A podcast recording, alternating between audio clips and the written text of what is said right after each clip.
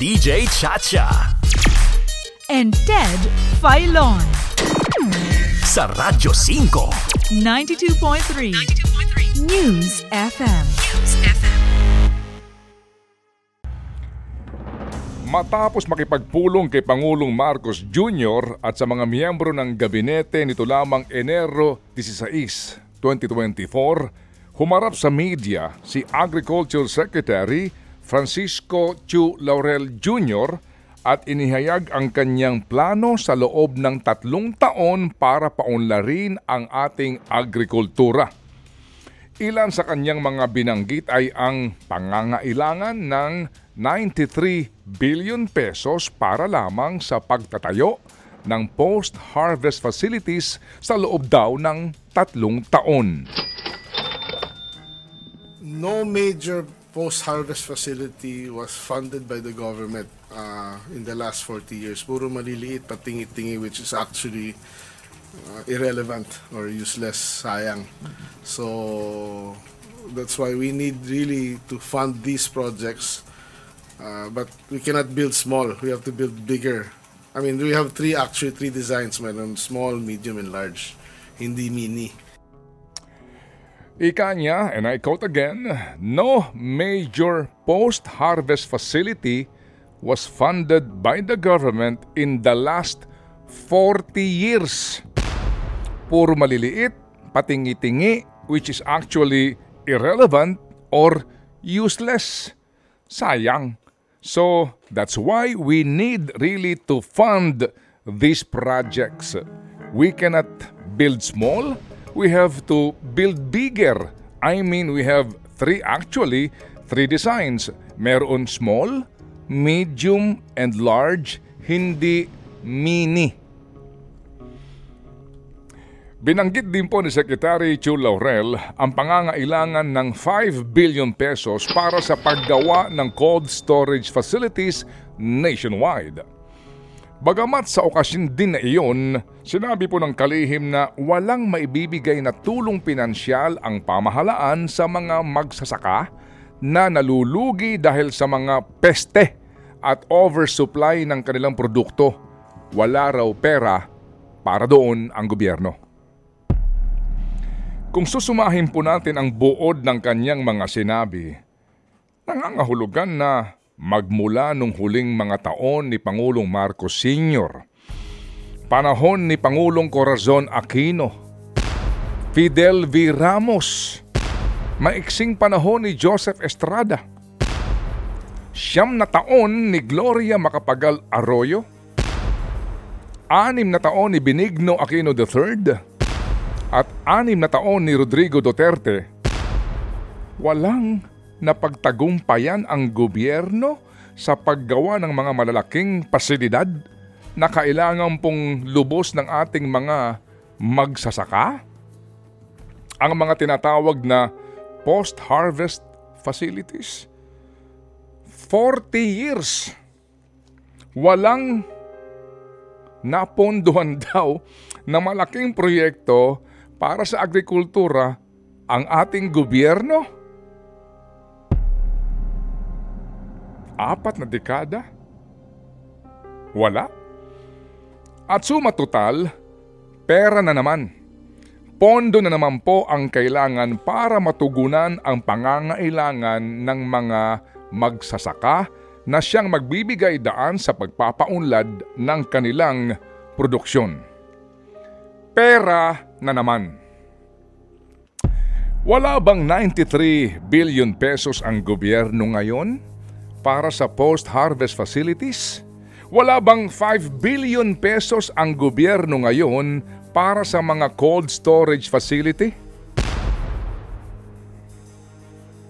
Walang pera ang gobyerno para sa pinansyal na ayuda sa mga magsasakang nalulugi ng dahil sa peste sa pananim at oversupply ng produkto?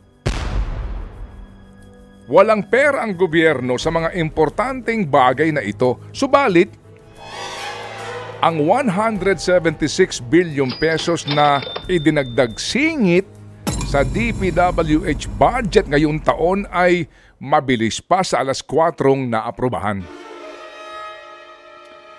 Isinasaad po sa Republic Act No. 11203 o ang Rice Tarification Law na sa loob po ng anim na taon mula nang maaprubahan ang batas noong 2019, maglalaan ng gobyerno ng 10 bilyong piso para sa sinasabing Rice Competitiveness Enhancement Fund o RCEF. Ito ang bahagi po ng buwis na kinikita ng gobyerno sa ginagawang pag-aangkat ng bigas na inilalaan para sa mga pangangailangan ng ating mga magsasaka ng palay. Kabilang dito ang mga binhi, fertilizer, mga post-harvest facility at iba pa. Mula nang maaprubahan ang batas, tinatayang aabot na sa 50 billion pesos mahigit ang dapat na pondo ng RCEF. Eh saan kaya napunta ang mga perang ito? Samantala, bahagi po ng pinakahuling Commission on Audit Report tungkol sa Rice Competitiveness Enhancement Fund o RCEF, sinabi ng COA na 855,493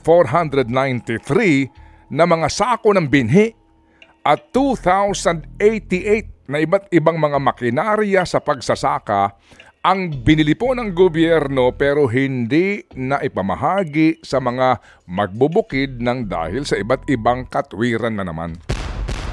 Dahil dyan, marami pong mga sako ng binhi ang hindi na po napakinabangan.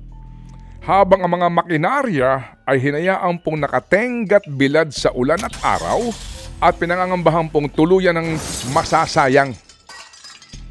Ilan lamang po ito sa mahabang report ng COA tungkol sa paggamit sa Rice Competitiveness Enhancement Fund.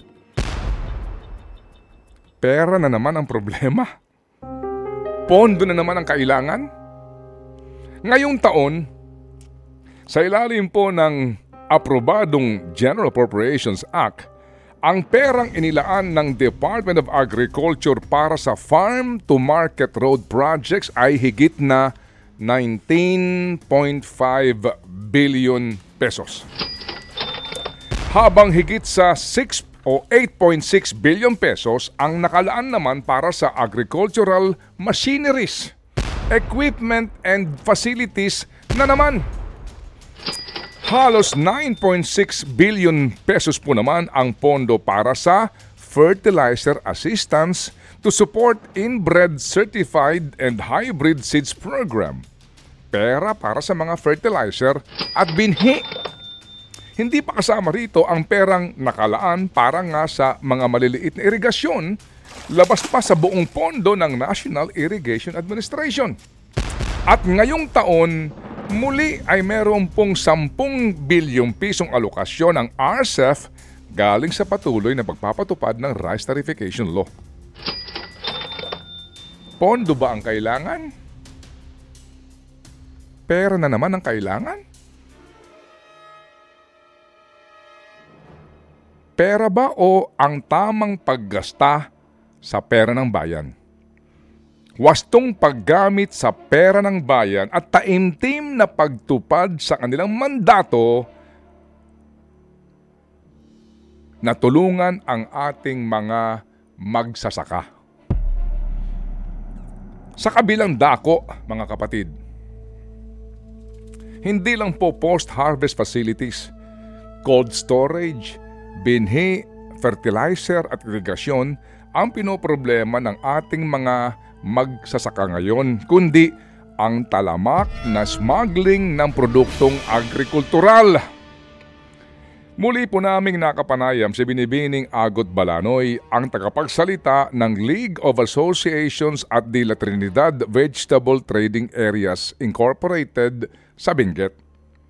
Magugunita na ang grupo nila Agot ay lumantad na noong pamang nakaraang administrasyon para ibulgar ang lantarang agricultural smuggling at pagbebenta ng mga puslit na gulay na ito sa iba't ibang mga palengke. Humarap pa nga sila sa mga nag, nagdaang pagdinig ng Senado. Hindi alintana ang mga pagbabantang tinatanggap mula sa mga smuggler at mga padrino nito sa gobyerno.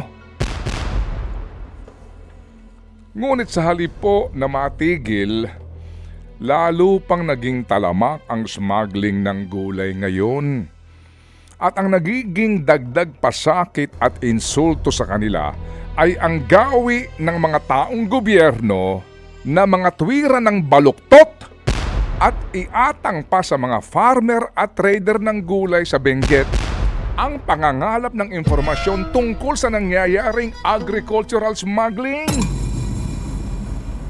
Inilapit po namin ang kanilang hinaing sa kagawaran ng agrikultura at ang kahilingan na bumuo ang kagawaran ng Anti-Smuggling Task Force. Pumanik naman daw sa Benguet noong Enero 17 ang mga tauhan ng DA, Bureau of Plant Industry at Bureau of Customs. Ito ang kwento ni Agot Balanoy nang amin siyang makapanayam nitong Enero 18 balikan ko itong pag-create po ng Anti-Smuggling Task Force. Uh, specifically po, sinong ASEC o official ng DA ang nagsa, nag, nag-commit ba sila dito o sasabihin pa lang po ito kay Secretary, pag-aaralan pa lang? Ah, actually po, ang sabi po eh, ipaparating kay Secretary for action. Mhm. Kasi po, ah, well, honestly, medyo alanganin po lahat yung mga sagot ni yung bago pong in charge dun sa department ng anti-smuggling division ng DA. Medyo lahat ng sagot ay walang actually specific kahit po na yung tiga Bureau of Customs. Uh, what they're saying is mahirap. It's not uh, easy to do their their work is not easy to achieve yung mga gusto naming ano pero kaya po medyo nag-complain po kami na kung kayong proper authority magsasab na pinagsasabihan namin, sasabihin niyo sa amin na mahirap o sino pang kakausapin namin kung ganyan.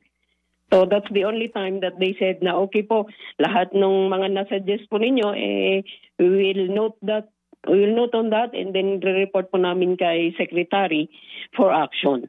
Ah, Um, ganun lang po. So, basically, hindi po sila nakapag-decide. Ang amin lang naman eh, ah sana they become serious naman po. Kasi we are talking of 130,000 farmers in Benguet na apektado po. Mm. Hindi naman po iisa lang. Hindi naman dadalawa lang. Mm. Sana gawin naman po nila yung trabaho nila. Eh, kaya nga po kahapon medyo nadismaya kami kasi lahat ng sagot sa amin tungkol sa smuggling eh mahirap gawin, mahirap gawin. Kaya medyo ah parang medyo naging ano po kami na talagang we voice it, voiced out na they should not be saying that because uh, they're the they're the proper authority. They should not tell us that. Ito yung mga narinig nyo kahapon? Ah, opo, sa mga in charge dun sa Mm. anti eh, sa sa smuggling. Oh, na ito, mahirap dahil marami mga 2,000 container vans in a day daw, hindi daw madaling ma-check lahat yon. Dapat daw magbigay kami ng information na ah, specific na details ng mga car, ah, mga container vans para mas madali daw yung pag-check. We do not have that kind of information, but it's their job to check on that. Ang mga farmer po at traders pa ang hinihingian ng gobyerno ng informasyon sa galaw ng mga smuggler. Eh sino ba may intelligence at confidential fund? Ang mga ganoong pong uri ng salita sa mga nagreklamong mamamayan ay paramdam na wala silang maaasahang matinong aksyon mula sa pamahalaan. Noon pa man, ang laging katwiran ng mga taong gobyerno sa mabagal na pag-unlad ng ating agrikultura ay kakapusan sa pera. Laging pera! Pero malinaw na hindi ito totoo.